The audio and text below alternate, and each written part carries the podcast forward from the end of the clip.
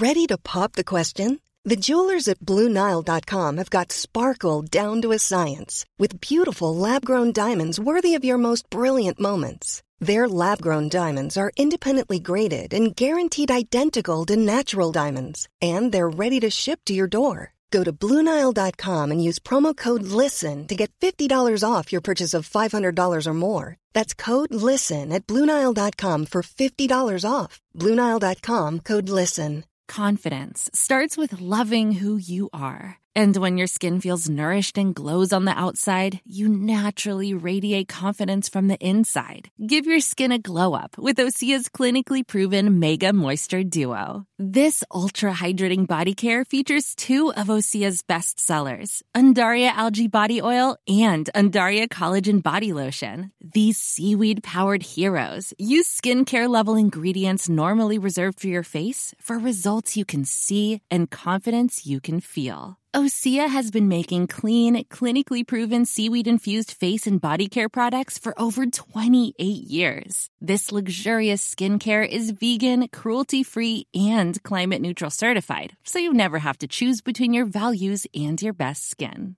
Glow from the inside out. Get 10% off your first order with code GLOW at OseaMalibu.com. That's O S E A Malibu.com code GLOW. Roslin Podcast. Hello, Gaby Roslin here. Thank you so much for listening to this podcast. In this episode, I chat to my gorgeous and incredibly talented superstar friend, Luke Evans. Oh, I love this man.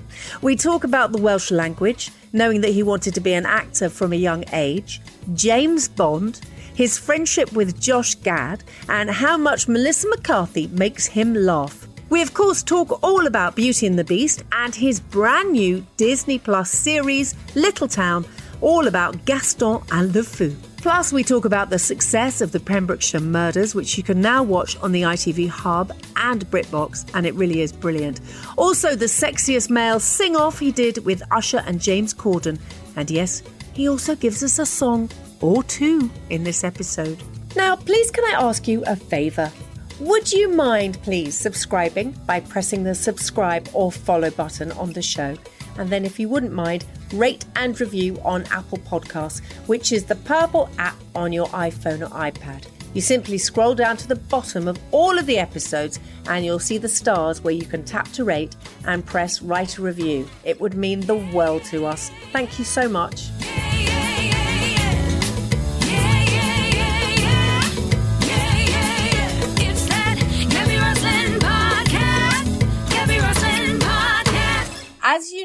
When I first met you, I sort of went a bit silly. and you know I love you. So let's just get it out of the way. Let's get the love fest started, shall we? Oh God, I love you. Listen, I've been practicing. Am I getting my pronunciation right? You were born in Aberbargoed. Oh, I love the rolling of the R, Gaby. That really is.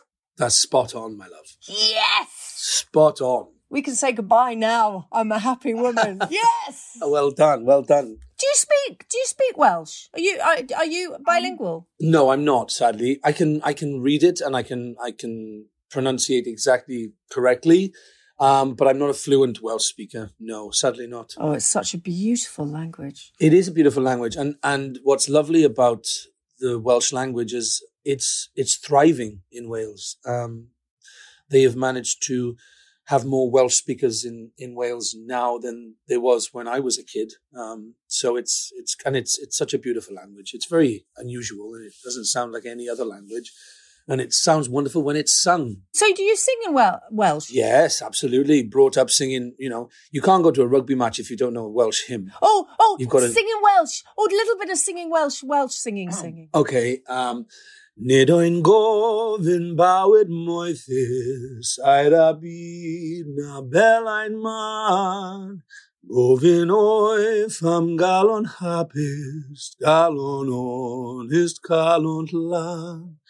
Galon lan at lawn daioni, tich ac yw na lili los, Dim ond lan alt cani, cani'r dydd ar cani'r nos. That's a song called Calon Lan. Do you know what's so funny is I have no idea what you were saying, but I was loving it and smiling all the way through. Oh, that's so beautiful. It's such a. I know everybody always goes on about the the Welsh language is.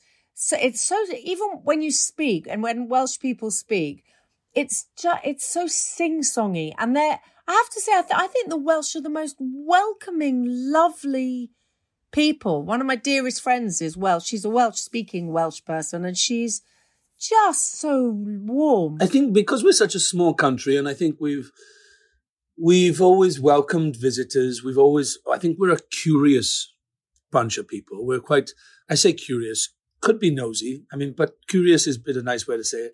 We, we ask a lot of questions. We want to know where you're from.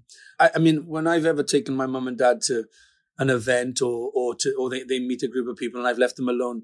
By the time I've come back, they they know they know more about that person than I do, and I've spent six months working with that person. You know, it's like they they they managed to get a lot of information out of people, and they just want to know who they are. You know, and I I like that about about Wales. It's, a very welcoming place, and um, yeah, we're we're a happy bunch. I remember speaking to your mum. We set you up. We we when you were on the radio show live, and we spoke to your mum live, and she was lovely because you told us a story about how you practice singing um, songs to her on FaceTime. Is that right? Yeah, yes, we did. Do you still do that with your mum?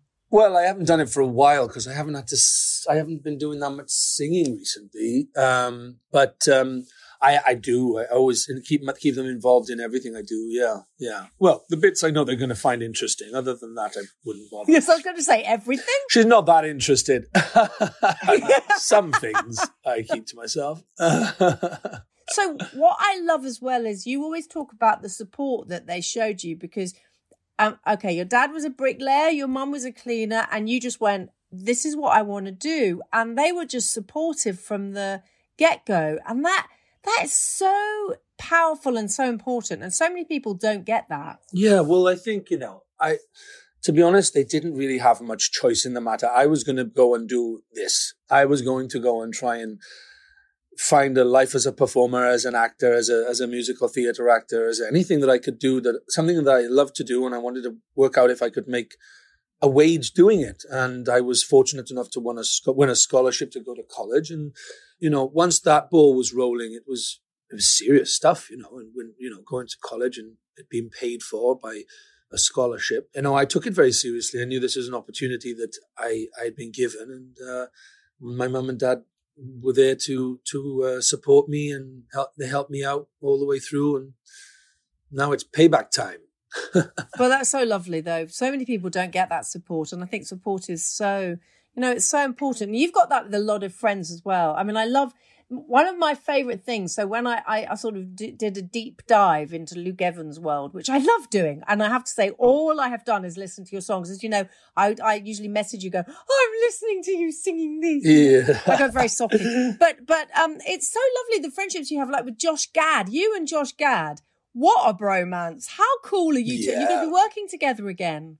Josh is just he's a delight. You know, anytime I'm I'm, I'm talking to um, you know producers or directors or, or fellow actors that have worked with Josh, the smile that comes on their faces when they talk about him, and it, it's true. He's just a ray of light, and um, he's um, he's he's someone I'm going to have in my life for a long, long time, work wise and as a friend. Yeah, and when we finished uh, Beauty and the Beast, oh, we were we were just inseparable. We were traumatized by the fact we wasn't going to come into work and dress up as Gaston and LeFou and make people laugh. And um, we said that day we made a pact that we were going to find something else to do together. And uh, it took us about two years, I think, before uh, the the light bulb went off, primarily in Josh's head, and then we came up with this brilliant concept of uh, an origin story of the Gaston LeFou and other new characters and and where would that have started and how did they become the people that we met in the film?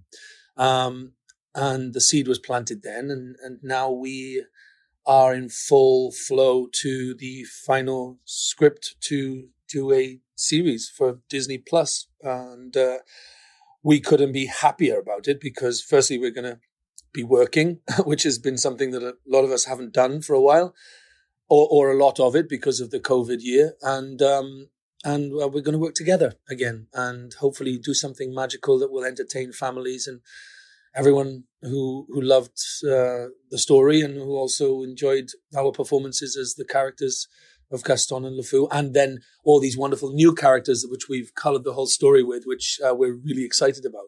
And you're going to be singing, of course, again. Yes. Uh, well, that was a primary attraction for, for both of us is that we were this this has to be a singing uh, show. So uh, yeah, there, there will be songs in it, um, written by none other than Mr. Alan Menken, the multi Oscar winning uh, uh, writer who who wrote uh, Aladdin, uh, Little Mermaid.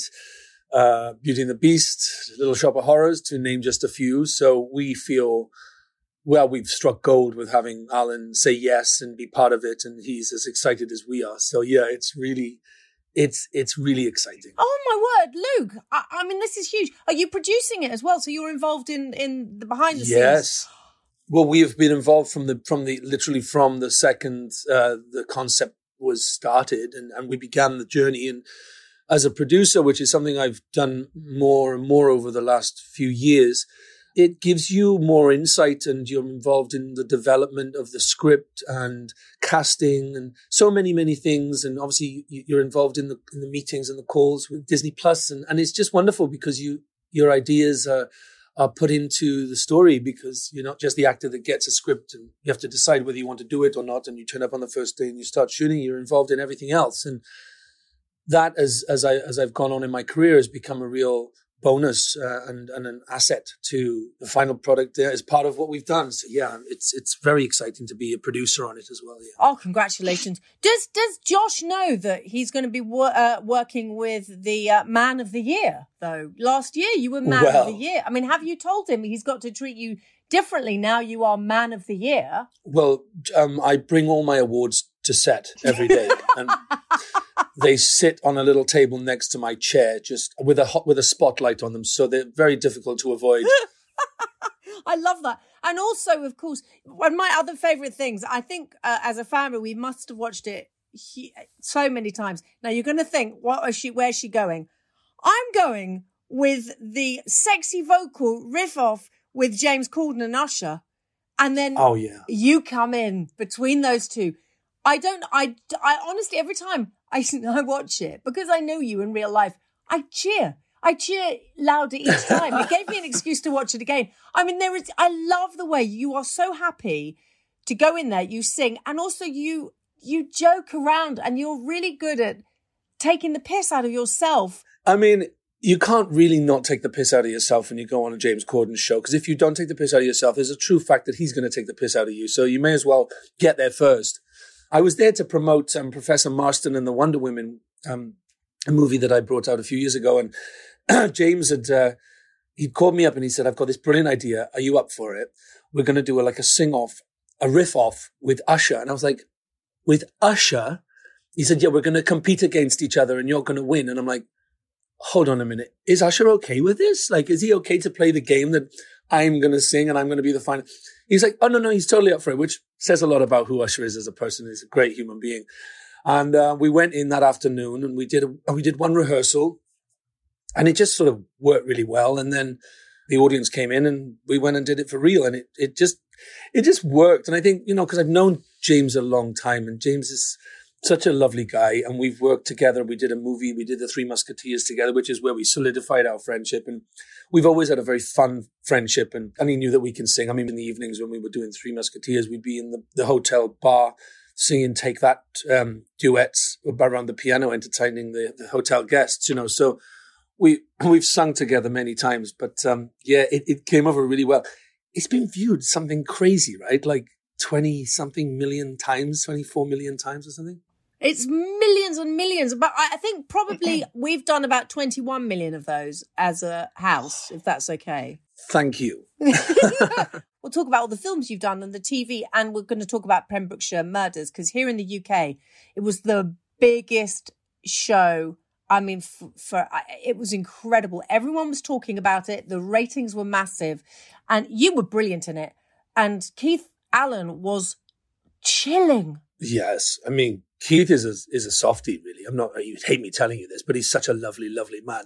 But my God, he can play a baddie well. I think it was so beautifully done because, as well, you know, you're, when you're talking, I think ITV do those real stories so brilliantly. God, what a story! Blimey. I mean, it's just uh, well, it's it's one of the worst criminal stories uh, Wales has uh, has had, and uh, the fact that it was a cold case and this man went um, without being charged for so many years is extraordinary. And um, I think that's the thing that gripped me the most. I think was the, how the en- the endeavors of the police and specifically of the character I was playing, that this man, uh, Detective Superintendent S- Steve Wilkins, the confidence and the bravery of opening opening a cold case, sifting through evidence and paperwork that had been looked at many many times before, and they had failed at finding the killer. To go back in and think that you were going to find something that they missed is a is a huge task, and um, for anyone who does it when when the police do open a cold case, it must be a, a daunting task. But um, they did it, and then the twists and the turns. But it just blew my mind when I read it the first time. I just couldn't, I couldn't believe it. I had to go and check it all out myself because I thought surely this must be embellished for dramatic purpose, you know. But no, the way we told it and how it was done is exactly how it happened. And there was a containment to the story which I think benefited the story and gave it a sense of realism and authenticity because it, it wasn't about guns and gore and, and, and, and, you know, showing photographic evidence or any of that. It didn't need it because the information and the characters and how we portrayed them were true to life as to how they, how they, how it happened. And it, it gripped everybody. I think it just was done in a very respectful way, but also with, it didn't need any of the, stuff that we get so thrown in our faces so often with these um, real life dramas. You know, you, you want to see the shocking stuff, but it didn't need that because we had all the information and the way we delivered it gave everybody what they needed to be transfixed by what was a very gripping, tragic story.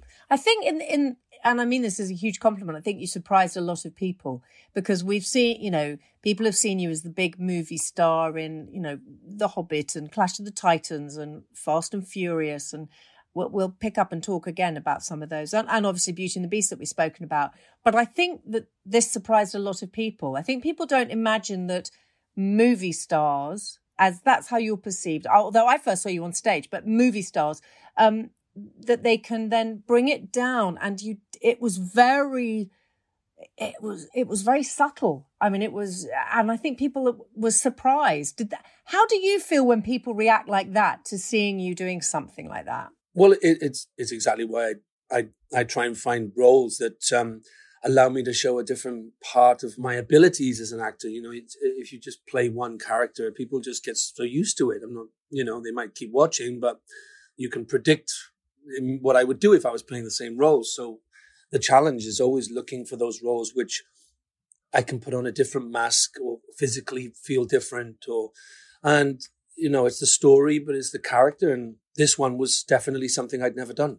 And uh, I knew that I'd be able to bring something something different to the role. And also remember we could speak to the real people. I spent many hours with Steve Wilkins the the actual man and uh, he's um, such a such a gentleman and, and offered so much information to help me you know layer this character and and understand the containment of of an interrogation scene. Like you you you have to keep your emotions intact. You have to contain them as much as you probably are disgusted by this suspect that you're sitting in front of this this murderer who you know has murdered these people but still we can't catch him.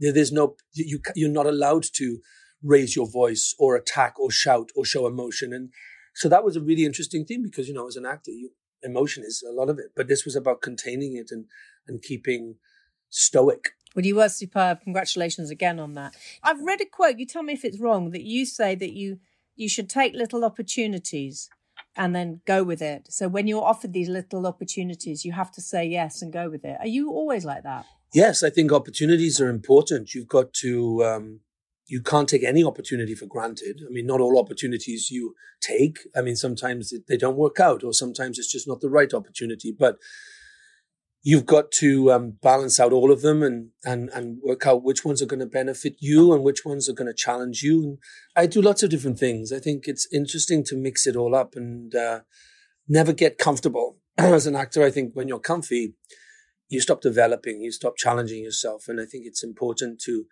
jump off the deep end sometimes, or take opportunities, or or things that come to you that you weren't necessarily planning to do, because sometimes they open other doors or they give you other opportunities to to do things. And that's sort of how I'm working, and it's how I've always been, to be honest, with just life in general.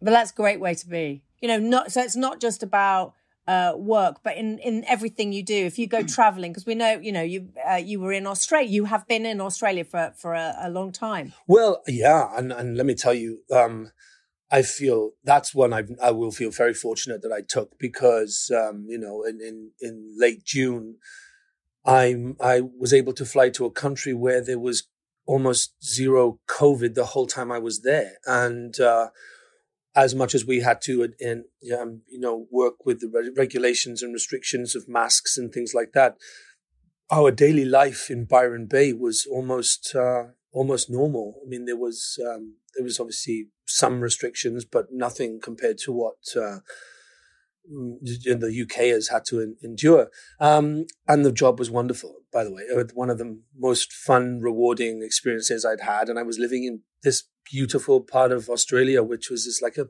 Byron Bay is like an old uh, uh, hippie uh, town. When now it's a huge surfer location, but it's still beautiful and there's beaches and mountains and hiking and waterfalls. So my spare time was spent, you know, hiking and swimming in waterfalls and sunbathing and going to the beach and trying to learn to surf, which I am absolutely crap at, and enjoy the whole experience. And also, I became much braver because I didn't have my. I, travel often with my one of my best friends who who works with me, and so he keeps me company. You know, so you know sometimes it can be lonely on the road, and we've been working together for like five years now. He wasn't with me because COVID didn't allow us to take people with us, so I had to sort of be brave. And so I started sort of saying hi and, and going out for dinners with people I'd met. Like I met um, some friends at this gym I was going to, and they said, "Oh, we're going to the beach on Saturday. Do you want to come?" And I was like, "Well, in a normal world, I would never go to, with a bunch of strangers. I have no idea who you are, you know." And I thought, "No, I'm I'm going to go. I'm going to start making some friends."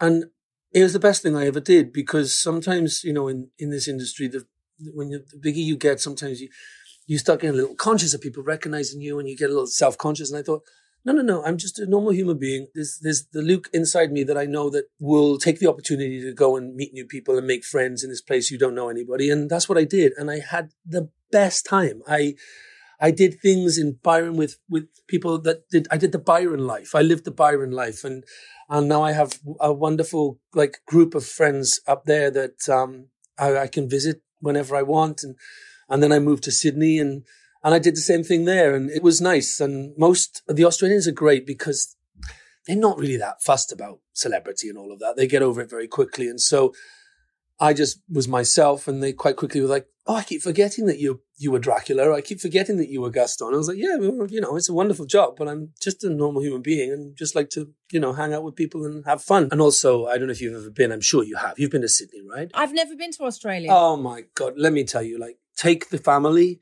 go for a month, travel, get a camper van, go to the Blue Mountains, see all the harbour beaches, go on the ferries from Circular Quay, look at the Opera House, the bridge, and it is just the most magical place. And the, the weather's fantastic. I mean, there's a couple of sharks every now and again. Just got to watch for them.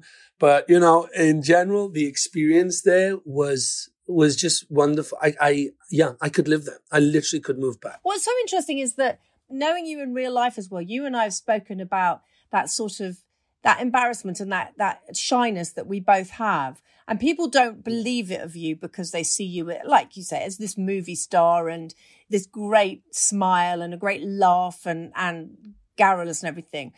And also because when you were a, a, child and how you you weren't happy at school and that you were bullied, Yeah. It's quite amazing to hear. I, I've never heard you speak like you are about when you talk about Australia. It's like you've sort of, it's like you've sort of taken off this layer and gone, hello, this is me. Yeah, I did. I did. And it was a really good idea to do that because um, it just um, just well, it also gave me confidence in myself as well. That uh, you know, just because people know who you are, and you might get a little, they, they're a little odd with you, and they, you, they first meet you because they they can't understand why you'd be talking to them or why you'd be coming to a dinner that you don't know anybody at. But after they get over that, well, firstly, it reinstates with them that I'm just an I'm just another human being, you know, just trying to make my way in this world. And uh, and for me, it was like, yeah, good on you, Luke. You did something that you wouldn't necessarily do if you had your friends around. You'd probably stick to your, you know, the ones you know, and, and stick to the, the familiarity. And and you didn't, and it paid off because you've made great friends. And um, I think it's a it's a bit of a life lesson for me. And at 41, that's uh, always good to get a life lesson at my age. Oh, listen, learning is one of the greatest things. How do you how do you feel about the way the press are obsessed with your private life? You're secretive about your life. It's not like you go out there and you go, "Well, hey, look what I've done or what I'm doing." But my God, they're obsessed with it. When I was when I was doing all my research, even though I, we know each other, I was doing. I wanted to watch stuff and see stuff. I just thought, leave him alone. That's how I felt. I felt suddenly overprotective towards you. It was. It's extraordinary what they're like. Yeah, I'm amazed that you know they haven't got anything better to do than to follow my my life. It's like whatever. I mean, it's just and they get it wrong so much. um, so in the end, it's it's almost a joke. I mean, most of the time, none of it is accurate, and they get it wrong on a daily basis, which always makes me giggle and makes all our friend my friends giggle as well. You know, it's just like oh well, they think this is happening in your life today. And I'm like, it's just extraordinary. And it's, it's fodder for their pages online and it, they just want to sensationalize things. And it, it used to bother me, you know, before, but not so much now. I mean, I'm, I'm, I'm happy. I'm, I've got a great life. I've got good people around me. I get to do the thing that I love and I just take it with a pinch of salt and just carry on. And there's no reason for it to bother us anymore. You know, I just, it's just, um, the only problem with it, I sometimes, you know, with people who read it, they, they, you know, as we've all done, we've all been culprits of this, where you start to build your own picture of somebody that you know nothing about. All you've read about them is in, in, you know, gossip pages or the Daily Mail or whatever, which is never accurate. And people build up pictures. And so then, you know, if you do meet these people, sometimes they have a very warped view of who you are or what they think you're going to be like. And, that's what's happened to me in over my traveling the last seven months. You know, some people met me, they're like, my God, I, I didn't think you'd be like this. I'm like, well, what did you think I'd be like? And they were like, well, you know, we read this and we read that. And I'm like, well, you shouldn't read any of that stuff. It's like most of it's, it's rubbish. So, um, but you know, um, I don't let it bother me. Let's start this one. Okay, let's start this rumor. All the papers are going to pick up with it because it's true that you're going to be the next James Bond. Let's go with it. Oh, go with it. Come on. So, Oh. uh, congratulations, Luke, on uh, being James Bond. How does it feel? I'm a little shaken, but I'm not stirred. oh, he's good. Would you do it if they asked you? And that's a really odd question. But there was a, an actor um, I interviewed recently who's on the list, and um, you know the, the this imaginary list, and that the papers do. And I said to him, "Would you do it?" And he said, "No, I wouldn't." I was so taken aback. Would you do it if they asked you? Hell yeah. Good. I think I've done. Uh, I think I've cut my teeth very well in in, in movies I've done, and I, I've loved every second of it. And I mean, it's a it's a phenomenal franchise. It's an incredible role. I have to say, though, it's a daunting task to for any actor who will play the role after Daniel Craig. You would be brilliant. You also know Barbara Broccoli, so it, it, I can see it happening. Well, just throw it out there, and you never know. No one knows what's happening. It's a very secretive process, and uh, it's a wonderful role. And um, I would jump at the chance, but uh, as would many other actors in my position. So we shall see. It'll be an exciting casting moment for the Bond production, and um, I wish whoever gets it the best of luck. I have a feeling you might have been contacted the way you're talking. it's not true. Luke, when did you pass your driving test? oh, Gaby, Gaby, you have to bring this up. yes, I do. Oh, okay. Um, so, well, firstly, when you move to London at 17 to go to college, firstly, you have no money for driving lessons. And secondly, who needs to, who needs a car when you're in college? You just catch the tube. So, and then I moved to Charing Cross Road where I lived for seven years during my theatre years. So I walked to my theatre every night and I lived and breathed everything in Soho and the West End and had the most amazing time. And then when I was at the Donmar, I signed with an agent in America with William Morris. And um, they were adamant that after I finished my show, the Piaf at the Donmar warehouse, I would go to America and I would have to spend a few months there because I needed to go and do all the meet and greets and meet the producers and casting directors and directors and studio heads and all the people that you, that would know a single thing about me. I had to go and do that. And I had to find somewhere to live. And also LA, you can, you cannot do anything in LA unless you can drive. So I was like, okay, well, this is the moment I have to go. And I was 28. So I uh, started having lessons. I hadn't even passed my theory. I took a crash course. I did uh, five lessons, did my theory test, and then I went and passed my test first time. And so, yeah, I was 28 when I passed my driving test. Then I didn't drive a car for another year. And then I got on a plane after I finished my show, got off the plane, went to a rental car place and picked up a car. And I got in the passenger's side because I didn't realize that it was on the other side of the road. I was like, uh oh, uh oh, you didn't think this one through. But, you know, um, driving in America is quite simple. Driving in California is very simple. The roads are super wide. But I have to say, it was a terrifying journey from LAX to uh, West Hollywood, where I was staying with a friend. Let me tell you, it was uh, terrifying. My hands were so wet, they were slipping off the steering wheel. I was in so much fear. I don't know why that amuses me so much, but it really does. It is LA life. So going up for the, all those meetings and everything.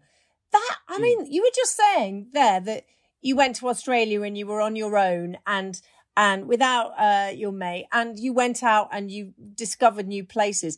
My God, being an actor who's been in the West End and done done all of that and lived there, going to LA and doing all of those meet and greets, that's that takes balls. Well, it was like starting again.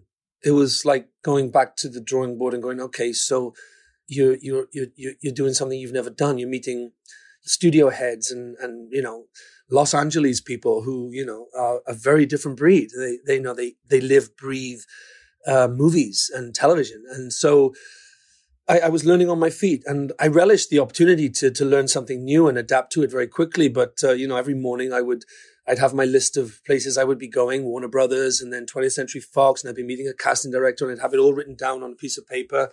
And I'd have all the sat nav details so I could put it in my car and then I would drive to each one with my ID. And I used to wear like a pair of jeans and leather boots and look the part and good t-shirt, maybe a, a, a leather jacket, giving them an idea of, you know, I could be an actor, a leading actor in something. And uh, just went and met all these people and tried to be authentic and bring the, my British, but mostly Welsh sensibility to the meeting so that they could see something of me. And uh, that's what I did. And I, I, had no idea whether it was going to go anywhere. It just, it was the way it was. And I enjoyed it. I loved it. And the weather was great. And I started to enjoy driving a car as well. It was uh, very fun. My God, though, it does take it does take courage, and it also takes a real inner drive and belief and following your dreams because you and I have spoken about it before and it following your dreams is such if you're able to and able to to keep going at it, it isn't it the greatest gift? It really is and it, sometimes it can be hard and sometimes you can lose all hope and and belief in yourself because it's not it doesn't happen the way you thought it would happen or it takes longer. It certainly didn't come overnight for me definitely. I mean i I, I, worked very hard during my theatre years, doing many other things, not just my theatre job. I'd have day, work a day jobs that you know, so I could save some more money. And I worked at Harrods. I was a mystery shopper. I worked in a restaurant. I worked on the door of a nightclub. I had my own band. I did a.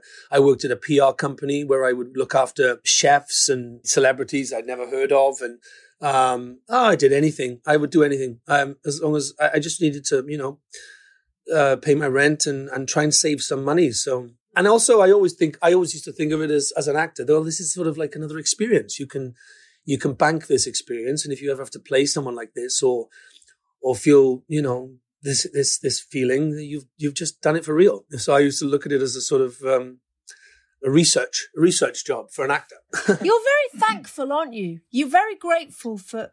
I, I, you know, I get that from you whenever whenever I see you interviewed or when I speak to you, um, and and it's you're you're very grateful for for a lot of things, aren't you? Yeah, well, I think you know, getting success later in life, um, which usually means you've had experience where you've struggled or you haven't had success, which uh, comes down to mo- lots of things you haven't got, monetary issues and all of those things, and worrying about how you're going to pay the rent or are you're going to save money or where you're going to be in 10 years' time or how you're going to look after your parents and how's you know, all those things.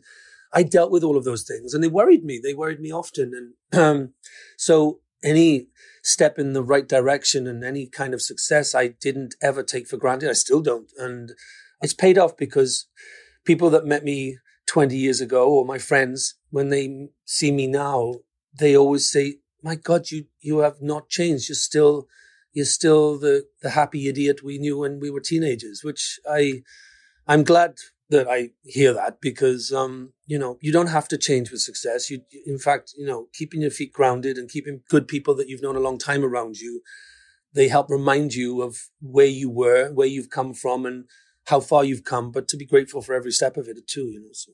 Do you still practice French and Saunders sketches? I'm sure they're in there somewhere. I could totally bring them out. I mean, uh, I haven't done them for a while, but I do have moments when I miss home or I miss just British life and British comedy. And, um, you know, the wonderful joy of YouTube means it's just a, a, couple of taps on your iPhone and you can watch a clip of something. I was only watching an interview uh, with uh, Kenneth Williams last night and, uh, and it was, you know, just made me giggle and, uh, yeah, you know. That's so weird. Are you? I, no, that's really weird because I got a text from a friend of mine last night who's on his own and he's filming. It's not you, but a bit bizarre.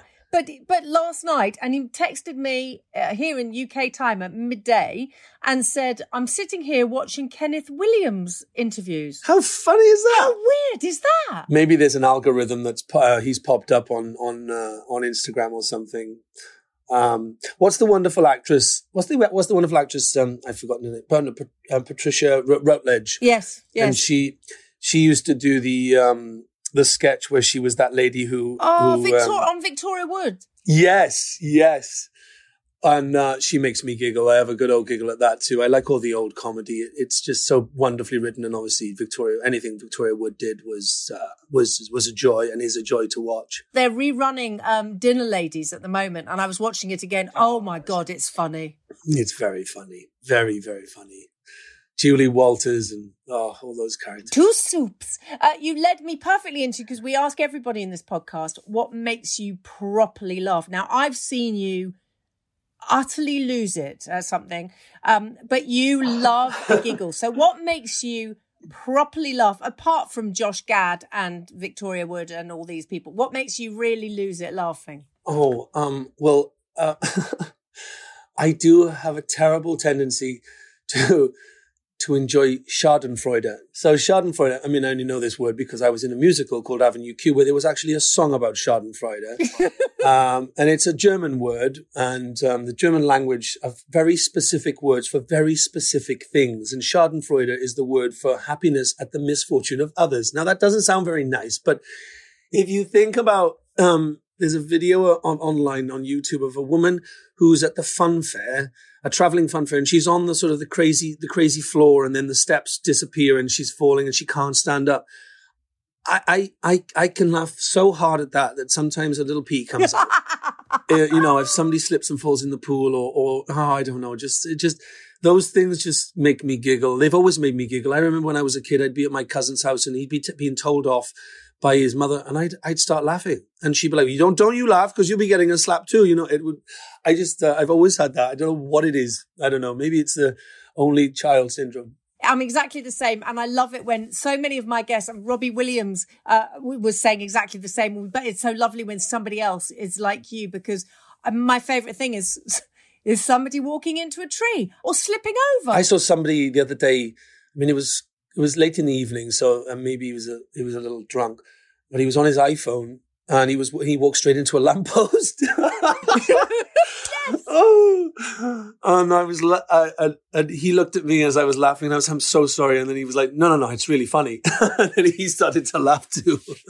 Oh, oh, I'll tell you, the other night I was opening a cupboard in the dark and I had my 14 year old daughter with me and she was talking to my, talking to me and I, I turned my head and I smacked the cupboard into my face, but really hard. I got such a shock that the tin of soup I was holding, I dropped it and I went, Wah! and my daughter started Oh. laughing and was trying not to laugh. And she was going, I'm sorry, mum. And then she realized that I was on the floor laughing at myself because I said, hold on, if I'm laughing at other people that do that, then I've only got to, I've got to be able to laugh at myself as well. Oh, it's my favorite Mm. thing. Yeah, laughing at oneself is very good therapy. Oh, so what do you do if you lose it on a set? Oh my God, it's, it's ridiculous. I mean, let me tell you, working with Melissa McCarthy is a very difficult thing if you're doing a serious scene. Let me tell you, I, Melissa makes me giggle uh, all the time. It's just, and, and, and Bobby Cannavale as well. Like those two together on a film set, it is, it's impossible. So you just have to get it all out and then try and get through the scene. Um, and we had a scene in uh, Nine Perfect Strangers where I had to say this line, and it reminded all of us of another line, which I can't remember right now, but it it wasn't something that I was saying, but it sounded like I was saying this line. And every time they ran into the room and they said, "What's happening?" I'd say this line, and before I got to the end of it, everybody burst out laughing. And it took us about twenty goes before we actually could do it, you know. And that's that's a joy. I mean, not a joy for the cameraman, the director, and the camera operator who's you know waiting for us to get through it so we can go to the next scene. But you have to laugh. You got to you got to break the ice sometimes. Laughter is the best medicine. Um, Liv, before we go, I hope you don't mind. And uh, you know, I listen in every interview you sing, and I know you've already sung for us, but you did a rendition, and uh, Katie, um, uh, the producer of this, I was saying before we were talking to you, and I was playing it for her. Honestly, there, so there's one song that one day I want you to record, which is um, uh, "Lady," which is such a beautiful song. Lady, I'm your knight in shining armor. You would just sing that so beautifully. So that's Kenny Rogers' song. So one day, please, will you record it? Okay, done. Okay, thank you. I'm gonna actually going to keep you to that. I'm yeah, not- no, I gonna- know. You have the memory of an elephant, so there's no chance you're going to forget that. I really do. But also, you did a recording of my, one of my very favorite songs on the planet, which is "First Time Ever I Saw Your Face." Oh, it's beautiful. Oh, can you just sing a little bit for us now, please? Um, I can try because it's uh, nine thirty in the morning here. Thank you, Gaby, choosing a very hard song to sing. but uh, I'll tell you, it is my favorite, most favorite song, and uh, I've been singing it since I was twelve years old when I bought the CD from Woolworths with Roberta Flack. Her face was on the cover. I didn't know who she was, and that was the first song on the album, and it's um, stuck with me ever since. And um, I've heard many renditions of it, but no one sings it like Roberta. Um, and Roberta follows me on Instagram now, and I've had a sort of, uh, I've had a little dialogue with her over the past year and a half since she heard my version of it, and I mean that was just like a moment I'll never forget. It's yeah, yeah, it was very very lovely. the first time ever I saw your face. I thought the sun rose in your eyes,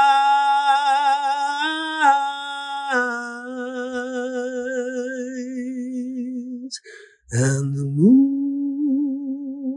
the stars were the gifts you gave to the dark and the empty skies. Oh, God, I love you. oh, Luke, do you know what? You really are. You're an absolute joy, and and in every single way, you really are because you're a, genuinely good guy. You've got this beautiful soul. You've got a, a sweetheart, and you're just a, a regular person. And that I think that's what I've, I've become over the years that I've known you. I've become terribly. Mm. It's a very odd thing to say. I've become protective of you. I feel like you as I do about mm. Robbie Williams. I've known Robbie since he was fifteen, and I feel the same about you because I just think that you're. I'm so pleased that people are getting to see the real you, and when they listen to this as well, this is you're you're a lovely soul. You really are, and you're so talented. And please send your parents my love. Gaby, this is very sweet things to say, and I I appreciate every time we get to speak because um you are a friend, and it's it's lovely to have somebody that thinks of me protectively because uh, we all need protecting every now and again. And uh, I really appreciate it. So um, thank you very much. Thank you. And I will say hello to my mum and dad. Well, they'll be listening to this. So uh, hello, Dave and Yvonne. Love, how are you doing in Aberbargoed? I, I, I, I'm going to practice again in Aberbargoed. Poor buggers. They haven't left the house in months. I know, bless them. It won't be long now. It won't be long. No, we we have light at the end of the tunnel, and we've uh, and thank God for that. Yeah, what a year. What a year, but you make it all better. Bless you, my lovely. You take good care of yourself, and I'll speak to you very soon. You you too. Take care. Lots of love. That Gaby Roslin podcast is proudly produced by Cameo Productions. Music by Beth Macari. Could you please press the follow button or the subscribe button? And each new episode will come straight to your phone on Apple Podcasts, Spotify, or wherever you choose to listen. It's also incredibly helpful, if you wouldn't mind, if you could please rate and review us on Apple Podcasts. Now, you do this by scrolling to the bottom of all the episodes and press tap to rate and write a review. Thank you so much.